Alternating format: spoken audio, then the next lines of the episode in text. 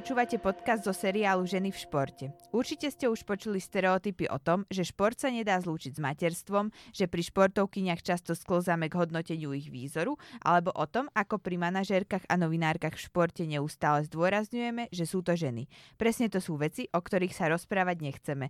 Moje meno je Jana Sedláková a mojou dnešnou hostkou je Zuzana Rehak Štefečeková, olimpijská víťazka v strelbe, držiteľka ďalších dvoch strieborných medailí a aktuálne aj dvojnásobná vicemajsterka Európy. Dobrý deň, vítam až štúdiu Denníka N. Dobrý deň. Ďakujeme, že ste prišli. A rozprávať sa budeme o tom, ako sa dá kariéra športovky nezlúčiť s materstvom. Na úvod sa vás, pani Štefečeková, opýtam, že pred rokmi ste pre Denník N povedali, že vnímate, že po pôrode u vás prišla vyššia psychická odolnosť. S čím to podľa vás súvisí? Tak v prvom rade, ja si myslím, že keď sa žena stane matkou, tak zmenia sa všetky priority, všetko sa otočí a to, čo je v živote tej mamy najpodstatnejšie, aby boli deti OK. A toto si ja vlastne nosím zo sebou aj na preteky, preto ja hovorím, že mm, to, že strieľam a to, že súťažím, e, nie je vôbec taký stres, ako napríklad, keď e, dieťa padne z preliesky a e, je tam nejaké zranenie, treba ísť do nemocnice, takže popri tom, popri tomto všetkom, keď si predstavím, že ide len o asfaltové terče, tak samozrejme, že som odolnejšia. Ako uh, dlho ste počas tehotenstva ešte zostali pri tréningoch? Uh, v prvom tehotenstve som vlastne skončila, myslím si, že na začiatku 5. mesiaca. Ale skončila som z dôvodu toho, nie že som až tak veľmi chcela, ale skončila som z toho dôvodu, že nám končila sezóna. To znamená, že vlastne my už uh, v nejakom tom, na konci oktobra som ešte bola, v, myslím, že na začiatku 5. mesiaca a bola som na finále Svetového pohára na Cypre a potom som vlastne skončila, pretože vlastne skončila sezóna a vlastne pri druhom tehotenstve som skončila, myslím, že niekedy 6. mesiac ale to už bolo na základe toho, že sme sa dohodli s manželom, že vlastne už uh, síce t- sezóna ešte bola naplánovaná na ďalší mesiac, ale dohodli sme sa, že už by bolo fajn, uh, keď nepôjdem na ďalšie preteky. A kedy ste sa potom po pôrode vrátili k trénovaniu? Uh, tak zase to bolo rozdielne, pretože vlastne keď sa mi narodil prvý syn, tak uh, to bol 22. apríla, to znamená, že už nejaké sveťaky prebiehali. Bolo to pre mňa také zvláštne, že som sedela doma a iba ich pozerala cez internet a fandila teda aj našim, aj ostatným pozerajúci to cez obrazovku, tak bolo to pre mňa také zvláštne, takže samozrejme, že tá motivácia vrátiť sa bola väčšia, alebo teda vyššia. A priznám sa, že prvýkrát som presne bola na stelnici, keď mal mesiac, to znamená, že, a to bola taká sranda, že opísala trénerovi som, trénera som poprosila, že teda čo chcem, lebo sa ma pýtal, že, že či chcem nejaký darček teda k prvému dieťaťu, ja že áno, že prosím si také detské tlmiče také sluchatka. A viem, že sme mu ich dali a bola to taká strašná zábava, že pozerali sme na to, že mu to takto odstávalo od tej hlavy, že vôbec mu to nesedelo tu, akože na tých ušiach áno, ale na, na tej hlave nie. A on že, no tak bolo tam napísané, že detské, nebolo tam napísané, že novorodenecké. Takže to boli vlastne naše začiatky, že po mesiaci. A vlastne ja som sa hneď s tým prvým tréningom uh, vrátila do takého normálneho tréningového režimu, samozrejme upraveného. Kedy som mohla, tedy som si išla streliť. A pri staršom synovi to už bolo, teda pri mladšom synovi to bolo tak, že vlastne on sa narodil v oktobri, čiže on mal relatívne že viac toho času, čo sme boli spolu doma, ale zase na druhú stranu stihli sme, mal v 4 mesiace, keď sme leteli do Kataru, do Kataru na prvé prípravné preteky, po ktorých prišiel COVID, takže on to mal tak trošku inak. A teda vy ste to už trochu naznačili, ale v čom sa zmenil váš prístup o, k tréningu po pôrode? Keď to tak e, zhrniem, tak e, je to u nás také, že už to máme také nahustenejšie, že to keď som napríklad kedysi uh, cestovala na sústredenie, neviem, na 10 dní, na 14 dní a ustrelovala som si, že 4 položky za deň, tak dnes idem na 3 dní, strieľam 8 až 10 položiek, čiže vlastne ten tréning sa tak zhustí. A Zase je to všetko prispôsobené tomu, že aby sme ten time management zvládli, uh, prípadne ktoré dieťa si so sebou môžem zobrať, pretože starší už napríklad teraz nastúpil do školy, takže už to bude trošku iné. A uh, samozrejme, hovorím, všetko je to prispôsobené tomu, že áno, môžeme mať nejaký plán, ale keď niektoré z detí ochorie, tak uh, ten plán treba upraviť, nejako namodifikovať, aby sme mohli aj trénovať, ale zároveň aj sa postarať o deti. A... Takže nie je vlastne tá prvá priorita nie je tréning, tá úplne najpodstatnejšia. Tá je vtedy prioritou, keď, keď je všetko doma klape. Keď to doma nejakým spôsobom, že sú detská chore, tak už samozrejme prvoradé sú deti a k tomu priložíme tréning. Ako sa to teda teraz o, bude meniť pre vás tým, že už vám syn nastupuje do školy? Tak tak asi najväčšia zmena pre ňoho, aj pre mňa teda bude tá, že uh, už ho nebudem môcť zobrávať toľko so sebou, pretože vlastne on do roka s nami cestoval, so mnou cestoval úplne všade. Potom po roku už sme mali také, že pár pretekov, nebol, ale ako veľmi, veľmi on veľa cestoval s nami. Ten druhý je zase rozdiel, že on, na, vlastne, on sa vlastne narodil pred covidom, to znamená, že dlho sme zase boli veľa spolu, čiže on pre ňoho je to taká väčšia zmena, keď ja niekam odchádzam. A takže bude to viac menej tak, že keď sa mi bude dať, tak zoberiem aspoň toho mladšieho, aby sa zase manželovi trochu uľavilo. A vlastne starší zostane v škole maximum času, čo sa bude dať. A ako zvládate odlúčenie, keď vlastne idete sama? Napríklad myslím, že aj do Tokia na Olympiádu ste cestovali sama, tak aké to je? Je to čím ďalej tým náročnejšie. Ešte do toho Tokia by som povedala, že to bolo také celkom fajn, pretože ten mladší syn si to až tak veľmi neuvedomoval, pretože bol maličký, akože vnímal, že asi vnímal, že tam tá mama nie je, ale teraz s každým výjazdom sa to zhoršuje, že už vlastne si uvedomuje, že keď stojí kufor na chodbe, tak uh, pravdepodobne idem preč a tak je to také horšie, tie odchody. A, a pre mňa je to také, pre mňa asi najťažšie počas celých súťaží aj všetkého je ten krok odchodu z domu, že proste dám im pusu. Najradšej samozrejme odchádzam takže ráno, keď ešte spia, keď e, nevnímajú to, že odchádzam, že zobudia sa, už tam nie som. Uh, ale je to taký ten najťažší krok, že už potom, už keď dáme tomu sedím v aute, že ma, ktoré ma vezie na letisko, tak už mám proste taký nejaký ten mód športovkyne. A zase keď sedím uh, v autobuse, ktorý nás vezie na letisko, keď sa vraciame, tak už zase sa prepínam do toho módu, že chcem byť čo najskôr doma s nimi. Takže mám také dva módy. A športová strelba je teda taká možno trochu špecifická tým, že nie je to až tak limitované vekom ako treba, neviem, gymnastika, kde je to veľmi na pár rokov.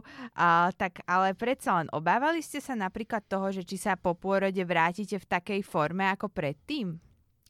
Uh, priznám sa, že toto som nejak asi tak až veľmi neriešila, pretože Uh, mojím cieľom samozrejme teda takým snom bolo, že vrátiť sa vôbec po pôrode k strelbe a tým, že u nás je to, nehovorím, že ako bicyklovanie, ale uh, ten, u, nás, u mňa osobne ten pôrod uh, neznamenal žiadne negatívum, alebo to tehotenstvo. Áno, vypadla som z toho na určitý čas, čo po jednej stránke možno, že aj psychicky mi ešte pomohlo, že vlastne mala som, ja hovorím, že mala som dve najdlhšie prestávky počas mojej kariéry, to boli dve tehotenstva, takže uh, asi mi to aj dobre padlo. A tešila som sa na to, že sa budem môcť vrátiť naspäť do toho sveta, z ktorého som na tých pár mesiacov vypadla. A ne, priznám sa, že nejako som neriešila, že či to bude taká istá forma, alebo že či to bude lepšia forma, či sa zvládnem tak vrátiť. Pre mňa bolo asi najpodstatnejšie, my sme mali sa aj tak bavili s manželom, že vlastne keď budú deti v poriadku, alebo teda keď bude syn v poriadku, tak uh, sa pokúsime vrátiť uh, do takého normálneho života. Aj sa nám to podarilo, takže zás bola tá priorita, aby bol on v poriadku, aby to on zvládal. On bol skvelé dieťa, obidvaja sú, ale naozaj, že nebol problém s cestovaním, nebol problém s lietaním, nebol problém vlastne s ničím, uh, tým, že my sme sa vyhli všetkým veciam ako koliky a podobne, takže on bol naozaj super dieťa, preto sa, nám poda- preto sa mi podarilo vrátiť tak rýchlo naspäť. Je niečo, čo vás možno na tom návrate aj prekvapilo? Priznám sa, že ani nie. Áno, možno, že na začiatku ma tak prekvapilo. Ja som vlastne, sa môžem pochváliť teda, že dva mesiace po, po pôrode som vyhrala majstrovstvo Európy. To bol taký náš cieľ, že bola to strelnica v Taliansku, ktorú poznáme, ktorú máme radi, uh, radi tam chodievame, tak sme mali také, že OK, že tak je to taký crazy nápad, ale že pokiaľ všetko klapne, tak do toho Talianska by sme mohli ísť. No a zrazu teda všetko klapalo, takže sme tam išli a ja hovorím, že mňa, ja som sa tam cítila aj Galenka v říši divu, lebo proste zrazu ma pustili od plienok na tú polhodinu, že som bola len ja sama so sebou s puškou a so všetkými ostatnými a bolo to pre mňa taký, taký kvázi veľký návrat. A áno, na, možno, že ma prekvapilo, dobre, tam som bola ešte také, v takej euforii, ale naozaj, že čo ma prekvapilo po, po pôrodoch, alebo takže po, po tehotenstvách, že tá sila. Že vlastne ja už mám všetky tie svoje atribúty životné, som športovkyňa, manželka, mama, to najpodstatnejšie. A to, že som sa k tomu športu vrátila naspäť, eh, je pre mňa taký, že krásny bonus, ale nemuselo to takto dopadnúť. Vy ste teda už spomínali, že ste, ste dosť dlho um, vlastne strieľali aj už keď ste boli tehotná, tak ono je to podľa niektorých štúdí, že vlastne to zvyšuje výkonnosť tehotenstvo v prvom trimestri, tak, um, tak ako vlastne vnímali ste aj vy nejakú možno na sebe zmenu výkonnostnú? vnímala, bola som strašne unavená. Mm-hmm. Uh, čiže akože nie, ja osobne teda neviem v akých športoch, ale teda ja osobne mm, som v prvých troch mesiacoch nikdy nebola nejako turbovýkonná, pretože ja som spala všade aj opretá o stenu. Takže pre mňa to bolo viac také unavujúce, ale my máme doma takú prúpovidku, že tehotenstvo nie je choroba, to znamená, že môžem ďalej fungovať normálne. Samozrejme, že niektoré veci sa obmedzili alebo teda upravili, ale aj moji lekári boli takí, že Uh, vlastne keď potvrdili tehotenstvo, tak ja, že super, tak na ďalšiu kontrolu o dva týždňa medzi tým idem do Kataru, no tak ten doktor skoro odpadol, uh, že ty sa nebojíš, hovorím, tak bojím, ale proste mám to tak naplánované a uvidíme, že keď to tak má byť, tak to tak bude, aj to tak bolo, takže uh, v tomto to bolo super. Um, myslím, že vy ste ešte tak dávnejšie hovorili, že keď sa niekam potrebujete presnúť, kde sú úplne iné časové pásma, tak sa snažíte si na to zvykať o, spánkom. O že možno, že skôr alebo neskôr, aby ste sa tomu prispôsobili. Tak ako to bolo uh, teda s príchodom detí? Ako sa dá toto sklbiť? Tak ja sa priznam, že ja tu začínam riešiť toto spánkové až teraz, keď som trochu staršia, že bola, kedy to bolo uh, o mnoho jednoduchšie. Proste prišli sme, dali sme si prvé 2-3 dní Red Bull a fungovali sme normálne, respektíve my sme mali takú teóriu, že napríklad na východ sme chodievali, že vlastne lež prišiel jetlag, lebo ono to trvá, neviem, keď je tam 8 hodín posun, tak ten jetlag sa začne prejavovať nejaký 5. 6. deň, uh, tá najväčšia kríza. Ale my sme vlastne v tom čase už sedeli v lietadle cestou domov, pretože my sme prišli, strieľali 3 dni a na 4. deň sme odlietali. Čiže vlastne a vychádzala nám tá tak super, že vlastne to telo bolo asi v takom šoku, že proste sa preplo. Ale lež prišiel ten jetlag, tak uh, už sme boli doma. A na západ sa nám, mne osobne sa veľmi zle cestuje, pretože proste tam sa mi tak čas, ťažšie spracovávalo toto. Ale vlastne začali sme to riešiť až, ja sa priznam, že až možno, že minulý rok, najviac to riešim tento rok.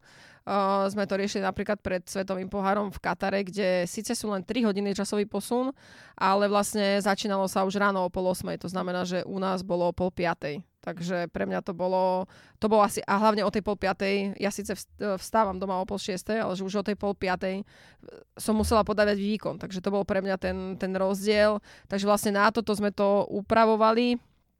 A tak ale mala som veľa porobeného už ráno, keď deti vstali. Uh, vy máte teda uh, okrem uh, svojich detí aj adoptívne deti, Ruth v Ugande a Alexa v Kenii. Tak ten Alex by myslím podľa mojich prepočtov už mal byť dnes dospelý asi. Tak ako vyzerá táto adoptívna starostlivosť? V čom to spočíva? Tak myslím, že to poznajú všetci tú adopciu na diálku. Ja som vlastne si Alexa adoptovala, keď som začala na vysokej škole v 2005. A bolo to pre mňa také, že OK, nejaký misijný projekt s tým štýlom, že mám šancu svojim zárobkom, ako nič okrem toho, že pošlem peniaze, ma to nestojí. Uh, mali sme za tých, uh, myslím si, že ukončili sme Alexa 2021 alebo 2022, pretože už doštudoval. Uh, mali sme, že pár listov sme si vymenili, respektíve on mi písal každý rok asi dvakrát, ja som mu napísala možno, že trikrát, priznám sa. Uh, takže není medzi nami, nemôžem povedať, že by bola medzi nami nejaká väzba. Uh, ale ja som rada, že vlastne svojim príčinením som mu pomohla vyštudovať a myslím si, že nejaký elektrotechnik alebo také niečo, čo myslím si, že v Kenii z tých podmienkach, v ktorých uh, on vyrastal, tak by nemal túto šancu. Takže to je pre mňa také, že fajn, pomohla som človeku. A Rú to bolo zase také iné, lebo vlastne moja sestra má detský domov v Ugande, založili. A z Rúd sa poznám aj osobne, tiež je pravda, že už som ho asi 6 alebo 7 rokov nevidela, ale tam je to také iné, že proste uh, vieme o sebe, poznáme sa, videli sme sa a tiež vlastne už je puberťačka z toho dieťaťa, ktoré som si kvázi adoptovala, je už vlastne mm, zrelá baba a puberte, takže je to také srandovné. A je to fajn, že naozaj uh, nemusí človek ja nehovorím, že aj ja aj, aj, aj manuálne nemám problém pomôcť, ale je to pre mňa také, že OK, pošlem peniaze, ktoré sa použijú a proste to, to, o to dieťa je postarané a má vzdelanie, čo je v týchto krajinách najdôležitejšie. Vy ste v minulosti v Ugande aj trávili Vianoce, ak som sa dobre dočítala, tak uh, myslím, že dokonca som čítala, že ste vlastne tehotenstvo jedno tak odhalili, že ste tam museli ísť na očkovanie, ak sa... Nie, nebolo to? Nebolo to úplne nie, tak. Akože boli sme tam, ja som tam bola vlastne ešte ako slobodná, som tam bola, myslím, že na dva týždne v roku 2014 a potom tým, že ja som celý rok o tom rozprávala, aké to tam bolo, aké čo bolo, tam bolo, tak vlastne my sme sa dohodli s manželom, že vlastne Vianoce 2014, potom už keď sme boli manželia, tak to bola naša kvázi svadobná mm-hmm. cesta. Sme tam cestovali aj spolu s mojimi rodičmi a vlastne strávili sme tam tiež nejakých 10-12 dní a mali sme možnosť vlastne, my sme tam išli ako brigádnici mm. natierať okna, ale samozrejme, že bolo to o tých uh, väzbách s tými deckami, o tom, zažili sme všetko, ako fa- v Afrike funguje alebo nefunguje. Čo vás tam možno tak najviac prekvapilo? Či už možno, že aj v pozitívnom, možno ak nejaké predsudky majú možno aj ľudia v Európe voči Afrike, či možno ste niečo takéto sa tam stretli, čo ste si zistili, že je to inak? Uh, čo, sa, čo mne to osobne dalo, tak je to proste to, že oni nemajú veľa, keď si to zoberieme, jak sa tu my stiažujeme, tak oni nemajú oproti nám skoro nič a sú šťastnejší. Že vlastne je pravda, že možno o veľa veciach ani nevedia, že by mohli byť alebo že by mohli fungovať inak, ale sú šťastní s tým, čo majú a sú šťastní proste pre mňa také, že uh, jeden raz sme tam boli takže na, na, na trhu a proste, že spravíme deckám, že čo by im proste urobilo radosť, alebo že čo by im, no že kúpte im toastový chleba s mliekom. Že proste to bola najväčšia ch- toastový chleba s maslom a s mliekom. A to si tak hovorím, že OK, že to majú naše deti uh, ako pomaly za trest, že iba toto je na večeru a proste tam bol, tam jasal celý detský domov, že proste naozaj, že oni nemajú veľa, ale dokážu sa tešiť aj z toho, čo majú. Kdežto my tu si myslím, že máme viac ako veľa a stále nám je málo.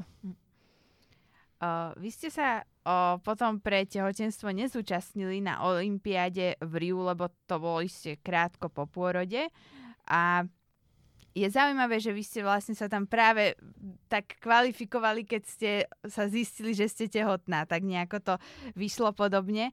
A keď som si uh, robila nejaký rešerš o tejto téme, tak som tak videla, že sa vás veľa pýtali, či sa ste neuvažovali, ako si to naplánovať. A vy ste tak odpovedali, že dieťa nie je sezóna, že to sa nedá takto naplánovať. Tak ako ste vnímali takéto otázky, že či ste si nemali lepšie naplánovať deti? Uh, tak ja to poviem tak, jak to bolo, že vlastne my sme mali v tom roku 2015, mali sme x možností sa kvalifikovať, ale zároveň sme mali aj s manželom také, že teda pre mňa osobne, ako pre ženu to bolo uh, rovnaké priority to malo. Uh, či dieťa, alebo miestenka na Olympiádu do, Pari- do, do Ria. Ria hej, hej. A niekoľkokrát som v tú sezónu napríklad postupila do finále, kde stačilo, ja neviem, vyautovať jednu superku a bola by som mala miestenku a skončila som posledná, že veľakrát mi tá miestenka ušla tak, eh, že pomedzi prstov dá sa povedať. A vlastne na, na majstrovstvách Európy v Slovensku som musela vyhrať. Mhm. A čo sa mi aj podarilo, takže hovorím si super, tak OK, tak keď nie je to dieťa, tak teda tá olympiáda aspoň. A cca nejakých uh, možno, že 10 dní na to, možno aj menej. Uh, presne to, čo ste spomínali, mali sme ísť na preočkovanie na žltú zimnicu. Mm. A to bola vlastne, to je živá vakcína, to znamená, že ona nemôže byť v tehotenstve, tak som si spravila test a bol pozitívny. Mm. No a proste pre mňa tým, že sme mali tie priority úplne rovnako nastavené a vedela som, že cca kedy sa to dieťa má narodiť a kedy je olympiáda a kde je olympiáda, tak uh, pre mňa to bolo úplne jasné, že vlastne keď som oznamovala trénerovi, že uh, som tehotná, tak on že a čo Rio? Ja že tak nájdi si niekoho iného, že ja proste do Ria určite nie. Uh, boli potom také, stretla som pár takých ľudí, respektíve mala som pár takých komentov, že mala si tam ísť ty. Hovorím, ale ja by som sa nebola čas, poprvé, nechcela som ísť, pretože je to na opačnej strane sveta. Mám doma štvormesačné dieťa, ktoré poprvé by som tam ani neniesla, pretože je to ďaleko. Po druhé, aj keby som ho tam niesla, tak nemôže byť so mnou v olympijskej dedine. Tak proste pre mňa to bolo úplne jasná táto téma a preto som aj nemala problém so všetkými takýmito komentármi, pretože pre mňa to bolo uzavreté, ja som bola spokojná uh, ďalší človek namiesto mňa mal možnosť ísť na Olympiádu, takže uh, neriešila som to. Pre mňa bola prioritou, bol pre mňa prioritou syn. Čiže vám ako keby v týme ponúkali nejaké alternatívy, ako by ste tam mohli ísť, že snažili sa to nejako, aj keď teda vy ste Mm, priznám sa, že tí moji najbližšie, to znamená, že môj tréner uh, vedel, že nepocestujem, pretože jednak som mala aj šťastie, že aj jeho dcéra bola zrovna v tom čase podobne mhm. tehotná, mm-hmm. takže vedela si, čo, čo, čím si prechádzam a čo, ale a takisto vedel, on zase pozná tie podmienky, že ako to na tých olympijských hrách je, že jednak je to aj s časovým posunom, aj s prípravou, lebo zase na ten západ sa nedá tak cestovať, že prídeme, ostrieľame, ideme domov. Uh, čiže on vedel, že by to bolo na dva týždne. A ja zase na dva týždne nechať doma štvormesačné dieťa, tak hovorím, na to, tak zle to znie, ale že na to som si dieťa nerobila, aby som ho nechávala doma. Áno. A vedela som, že OK, tak ja už som dve olympijské medaile mala, a keď by to mala byť, že posledná šanca sa kvalifikovať a teda posledná šanca ísť na Olympiádu alebo mať dieťa, tak pre mňa proste to dieťa bolo tou prioritou. A preto oni ma do ničoho netlačili. Akože boli také, že á, tak by si to mohla skúsiť, ale každý, kto ma poznal, tak vedel, že proste 4, 4-mesačné dieťa nenechám doma. A vy teda už, keď ste boli kvalifikovaná Doria, vy ste hneď teda nemohli alebo nechceli aj povedať, že, že ste tehotná. Vy ste um, ja, čo som si o tejto téme tiež našla, tak uh, ste vlastne sa vás spätne pýtali, že prečo ste to hneď ne, nepovedali, že teda, že vy ste sa kvalifikovali, ale nemôžete tam ísť alebo nechcete. No a je to, a vy ste odpovedali, že veď uh, tie prvé tri mesiace sa to nikdy neodporúča hovoriť to takto verejne. Tak čím si to vysvetľujete, tieto otázky? Je to možno nejakou lebo to je taká podľa mňa všeobecne známa vec, že to nemáte hneď ako keby hovoriť, že je to možno nejakou nedostatočnou informovanosťou niektorých novinárov, ktorí sa to pýtajú? Ja si myslím, že to nie, nie je táto, táto situácia alebo táto vec, pretože oni zase, keď si zoberiem z tej novinárskej práce, tak ako s nami pracujú, tak uh, oni vedeli, že 2015 bol rok prioritne na miestenky. Oni vedeli, že tu bol svetový pohár, kde som skončila štvrtá a prvé tri brali miestenku. Oni vedeli, ako sa tá sezóna vyvíjala.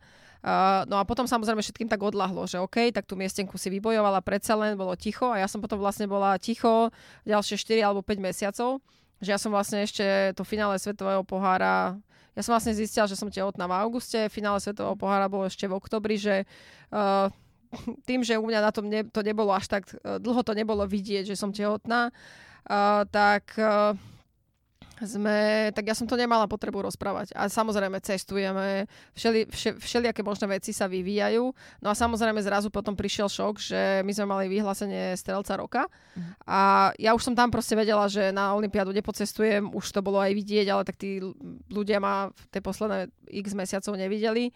Takže ja som vlastne tam sa priznala k tomu, že na Olympiádu nepocestujem a že som tehotná, ale nesredla som sa so žiadnym negatívnym, akože takým, všetci sa tešili, pretože jednak už som mala 31 rokov, že už to bolo také, že očakávané a ja som o tom aj rozprávala, že proste chcem rodinu, chcem si založiť rodinu počas aktívnej kariéry, takže a zase myslím si, že oni aj vedeli, že ja sa asi aj rýchlo vrátim. Uh, prejdime teda uh, potom k tej ďalšej olympiáde v Tokiu, kde ste vlastne získali zlatú medailu.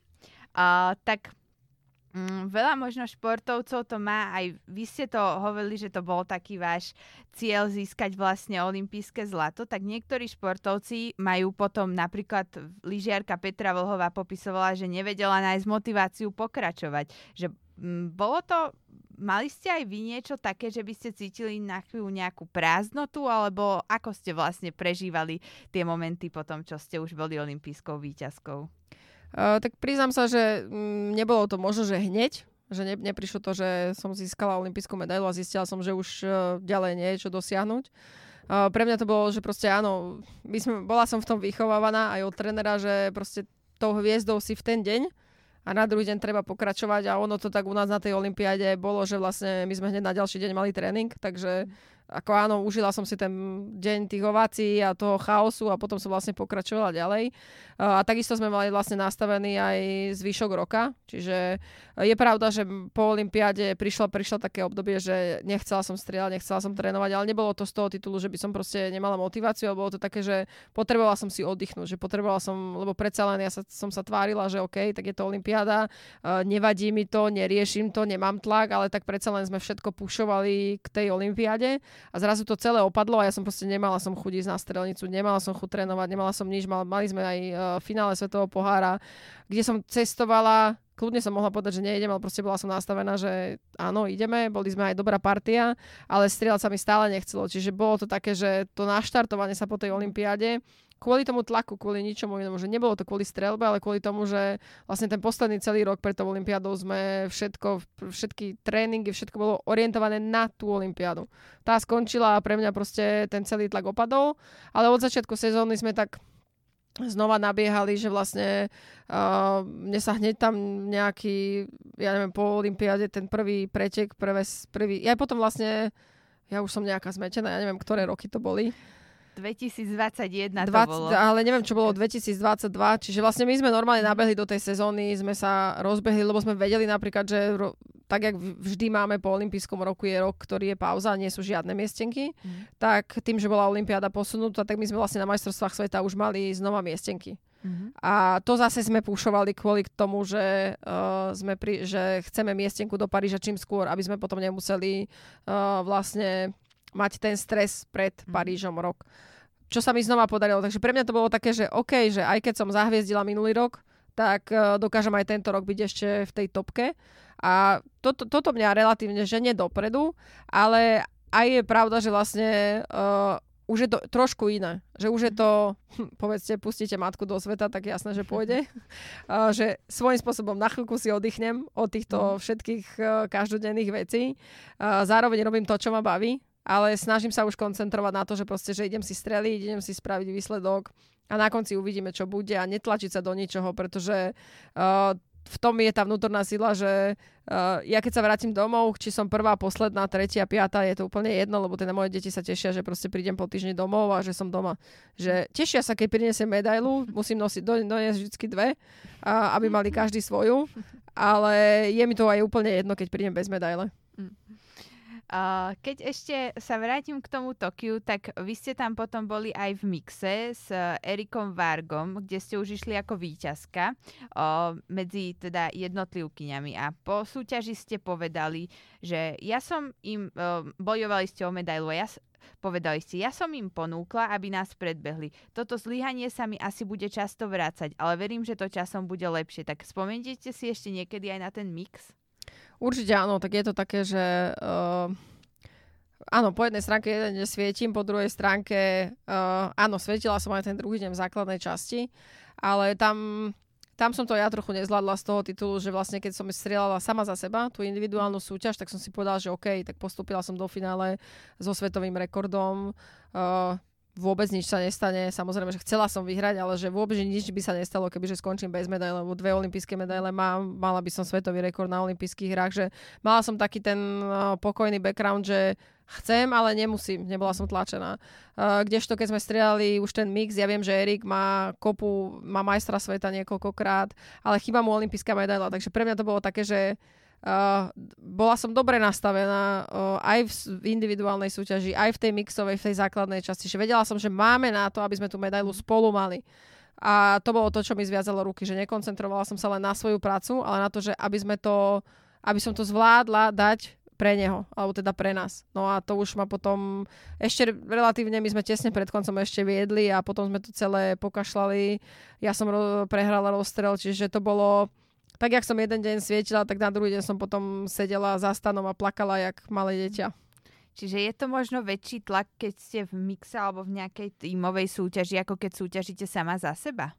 Určite áno, lebo keď súťažím sama za seba, tak to pokašlem len sebe, keď, sa, keď to náhodou pokašlem.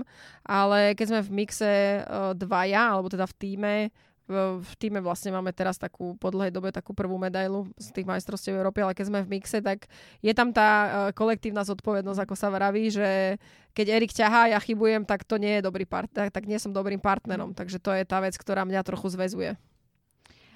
Vy ste už to teda hovorili, že potom ste riešili kvalifikáciu na Olympiádu do Paríža, kde ste sa teda kvalifikovali, myslím, že ako úplne prvá športovkyňa zo Slovenska. Tak s akými ambíciami tam pôjdete v budúci rok?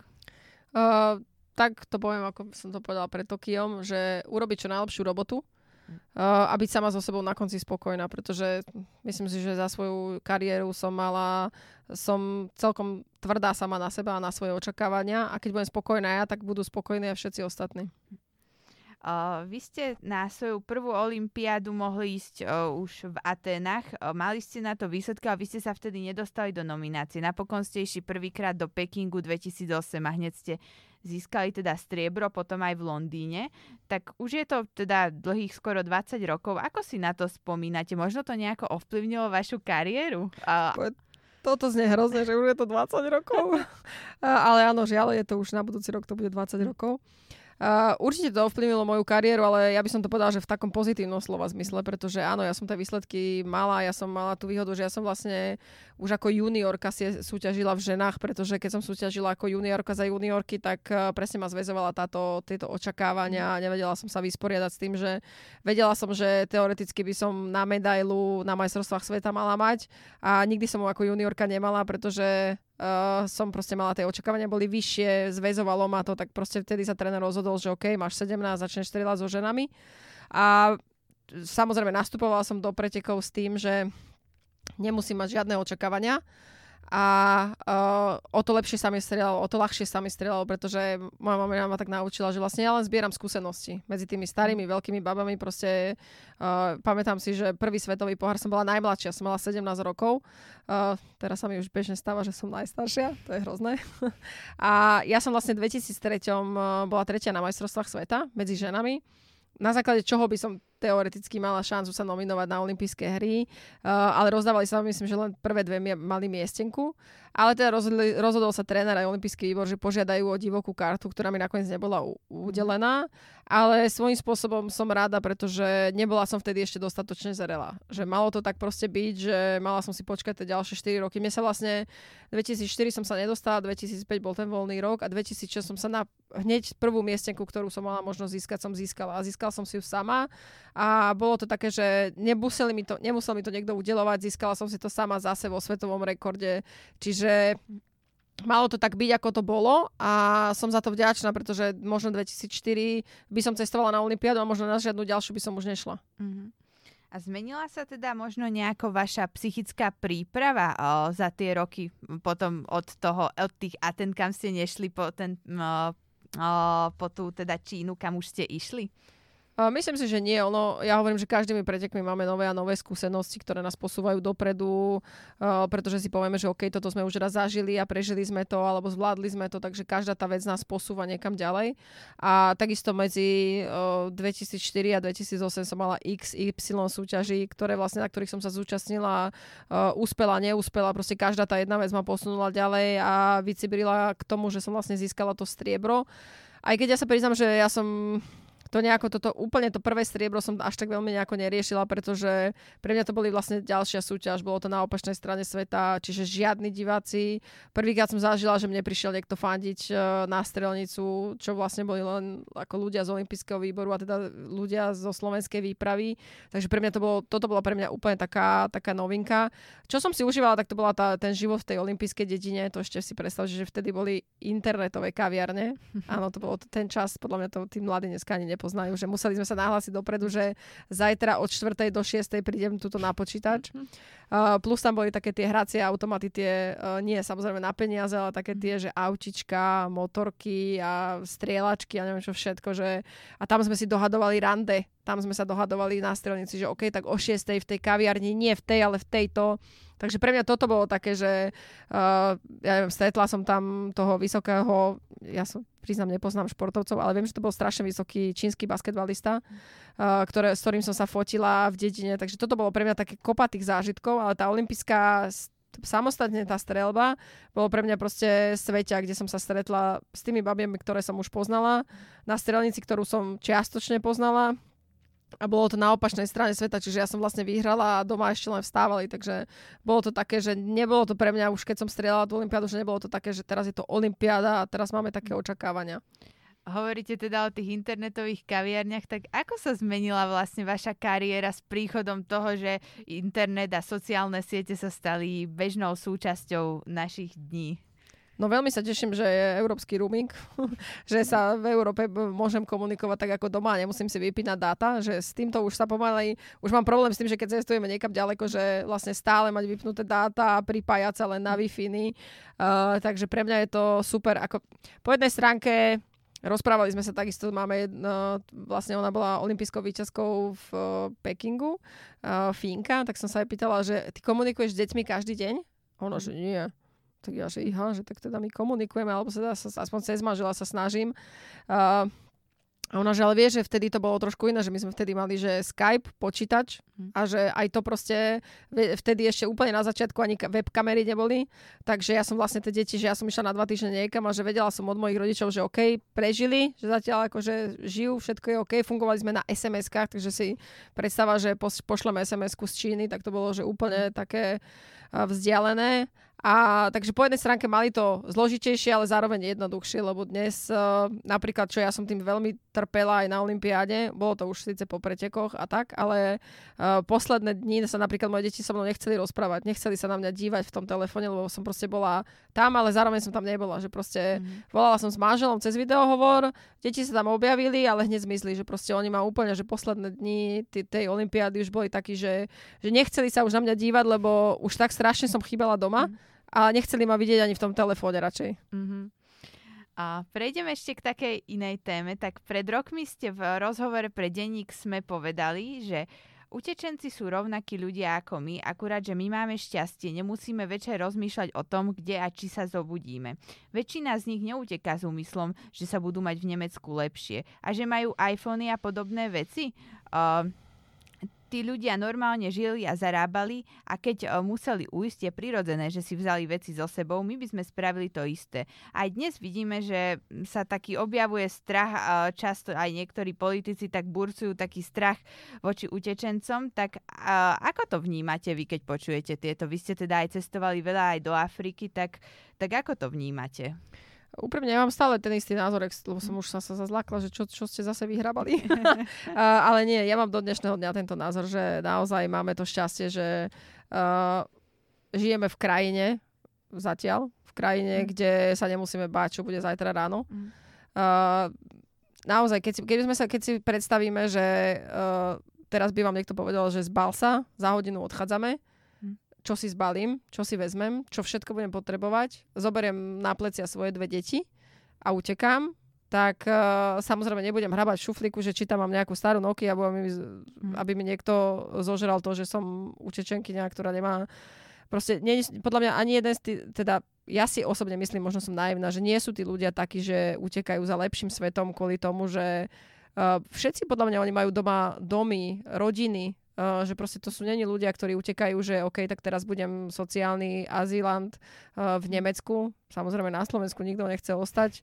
Uh, a keď si predstavím tú cestu, aj včera som mala možnosť vidieť, jak vlastne v Maďarsku zastavili dodávku a vyskakalo z nej 76 ľudí a rozbehli sa po poliach, tak je to pre mňa také, že oni už tak strašne ďalekú cestu majú za sebou, že proste jemu už je jedno, on bude s tým ruksakom utekať aj cez pole v Maďarsku a skovávať sa niekde, uh, len aby sa zachránil, aby zachránil tú svoju rodinu.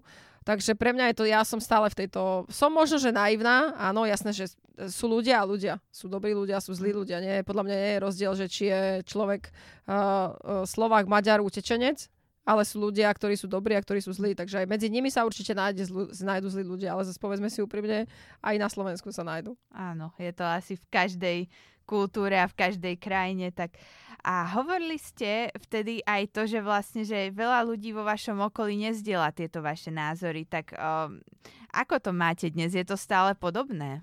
Ja, si, ja sa obklopujem ľuďmi, ktorí majú podobné názory, alebo že sa stretneme v niektorých názoroch. A keď nemajú rovnaký názor, ako není to zase téma, kvôli ktorej by sme sa hádali, každý máme právo mať, mať iný názor, ale ja mám proste taký názor, že ako nechcela by som byť v koži ani jedného toho utečenca. Či už uh, v tej dodávke, ktorú nájdu, alebo v tej dodávke, ktorú nenájdu a potom ich tam nájdu mŕtvych v tej dodávke s prepačením ako zvieratá, Mm. tak to je proste mňa, trápi ma to uh, a ja si myslím, že celý svet, sa celý, ce- celú, ce, celé generácie sa ten svet presúva. Mm. Že tak ako Slováci utekali do Anglicka za robotou, tak títo utekajú z toho, lebo majú proste, vedia, že budú môcť možno žiť v krajine, kde sa nemusia ráno bať. Uh, keď sme teda hovorili, že táto téma, že aj často na nej nejako v spoločnosti politici burcujú, tak ešte tu, potom sú tu také ďalšie témy. Vy sa teda uh, prezentujete verejne ako veriaca osoba. Vy ste dokonca s uh, mojou kolegyňou Veronikou Prúšovou pred niekoľkými rokmi robili tak, taký veľký rozhovor do takej knihy o veriacich ľuďoch v Mhm. športe. Tak uh, vlastne ďalšími takými témami, ktoré často vidíme, že sa snažia na nej politici rozdielovať spoločnosť, je debata či už o queer ľuďoch, alebo aj o interrupciách. Tak mm-hmm. ako to vnímate, keď na tomto sa snažia uh, vlastne politici nejako rozdielovať spoločnosť? Uh, politici sa vždy snažia rozdielovať spoločnosť, len je otázka, akú tému si nájdu. Mm. A uh, žiaľ, darí sa im témy, kde vlastne tí ľudia, oni vedia, do čoho majú zabrnúť, aby sa tí ľudia rozhádali medzi sebou. Ale podľa mňa v prvom rade je to, že to, čo som už povedala, že každý má právo na svoj názor, právo na to, že ako to cíti, ako to myslí. Uh, môžeme sa o tom otvorene rozprávať. Nemám rada samozrejme diskusie typu, že každý si ideme to svoje. Mm. Uh, snažím sa počúvať, OK, každý, podľa mňa v tomto uh, neexistuje správny názor. Uh, že každý môžeme mať ten názor iný. Uh, ja si myslím toto, ale keď proste príde tam nejaký argument, tak si poviem, že OK, no tak v tomto má pravdu. Možno zmením názor a možno nezmením. Takže pre mňa je dôležité uh, tak keď si to zoberieme z nedávnej minulosti, tak už sme sa rozpoltili na tom očkovaný, neočkovaný. Uh, ako sme kydali jeden na druhého, že proste tento nebol očkovaný a prečo nebol očkovaný a nezodpovedný a dobre, tak keď nie je očkovaný, tak nie, nechodí na nákupy. Tam to začalo mm. celé, že proste už tam uh, sa to celé rozbrojilo. No a už potom k tomu prídu ďalšie témy, interrupcie, LGBTI komunita. Každý môžeme mať na to svoj vlastný názor. Samozrejme, ja mám možno iný názor, ako má môj otec, ale tak stále je to môj otec a stále ten jeho názor akceptujem a je to možno téma, o ktorej sa až tak často nebavíme. Uh-huh, uh-huh. Áno, že radšej sa snažíte ako keby vyhýbať tým nejakým... Vyhýbať sa konfrontácii. Akože môžeme sa o tom rozprávať, ale pokiaľ by malo prísť ku konfrontácii a teda k dokazovaniu a k takýmto veciam, tak proste pre mňa to nie je téma, ktorú chcem s tým človekom rozoberať. Mm. Čiže chápem tomu tak, že vy ste asi na tej uh, kvázi takej viac... Uh, ne, nemám to rada, keď to teraz takto delíme na silu, ale že tej liberálnejšej strane možno toho. Určite áno. Ja si osobne myslím, eh, keď sa človek, nemyslím si, že LGBTI eh, je niečo, z čoho sa dá človek vyliečiť. Mm. Uh, mám aj pár kamošov, ktorí sú v tejto komunite. Sú to takí istí moji kamaráti ako mm, hetero kamaráti. Uh, sú to takí istí ľudia uh, a takisto interrupcie. Ja osobne si myslím, že žena by mala o tom rozhodovať, nie nejaký zákon na papieri, nejaké riadky. Uh, myslím si, že ani jedna žena do toho nejde dobrovoľne s tým, že sa povie, že a OK, tak sa mi šmýklo na zemi a je, ideme to takto mhm. riešiť pre všetky ženy. Je to podľa mňa trauma ani že jedna žena do toho nejde s tým, že OK, tak je to super nápad, tak na piatok ráno napríklad. Mm. Áno, v tej knihe vlastne, ktorú som spomínala s Veronikou Prúšovou, uh, vy ste teda povedali, že vy ste sa stali veriacou až nejak neskôr po 20 tak ako to možno zmenilo váš prístup k športu? Uh, to bolo pre mňa taká, taká veľká, no to bol asi ten najväčší rozdiel, keď ste sa pýtali, že medzi 2004 a 2008, že vlastne ja som sa v uh, 2005 alebo 2006 som sa vlastne, ja to hovorím, že obrátila, teda odovzdala život Bohu. A Ehm, pre mňa to bola taká obrovská úlava, pretože ehm, strelba je individuálny šport, čiže my sme tam síce šiesti na tom stanovišti, teda na, tej, na tom strelišti, ale v tej hlave sme si každý sám. A je to také ťažké, keď človek spracováva všetky také témy, že prečo mi to nejde a čo teraz bude a ako to ja doma vysvetlím, prečo som sa netriafila, prečo mám takýto výsledok.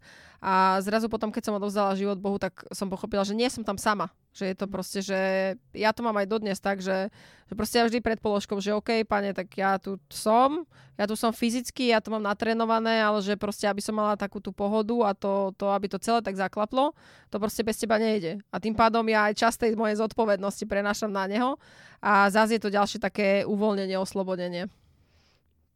A čo by ste možno o, poradili ľuďom pre taký väčší vzájomný rešpekt, keďže ako sme hovorili, č- spoločnosť sa je v poslednej dobe veľmi rozdelená už na rôznych témach? Uh, počúvať, počúvať a akceptovať, pretože bez toho to nejde. Všetky témy, všetky rozhovory sú o tom, že uh, aj vy ste sa ma mohli niečo opýtať a odpovedala by som vám úplne niečo iné. Mm. Takže je to vlastne o tom istom, že snažím sa počúvať otázku a zase vy sa snažíte počúvať mňa, aby ste vedeli nadviazať mm. na ďalší rozhovor a uh, akceptovať. Všetci sme ľudia, všetci máme právo na nejaký názor a uh, Môžeme ho povedať, nemusíme ho povedať, môžeme o ňom diskutovať, nemusíme. Je to proste na tom, aby tí ľudia vzájomne sa chceli počúvať. Hm. Tak to už bola moja posledná otázka. Uh, ďakujem vám, že ste prišli do štúdia Denníka N. Mojou hostkou bola strelkyňa Zuzana Rehák Štefečeková. Tento podcast je súčasťou seriálu Ženy v športe, v ktorom sa venujeme rôznym oblastiam športu z perspektívy žien. Moje meno je Jana Sedláková a teším sa do počutia na budúce. Ďakujem pekne. Ďakujem.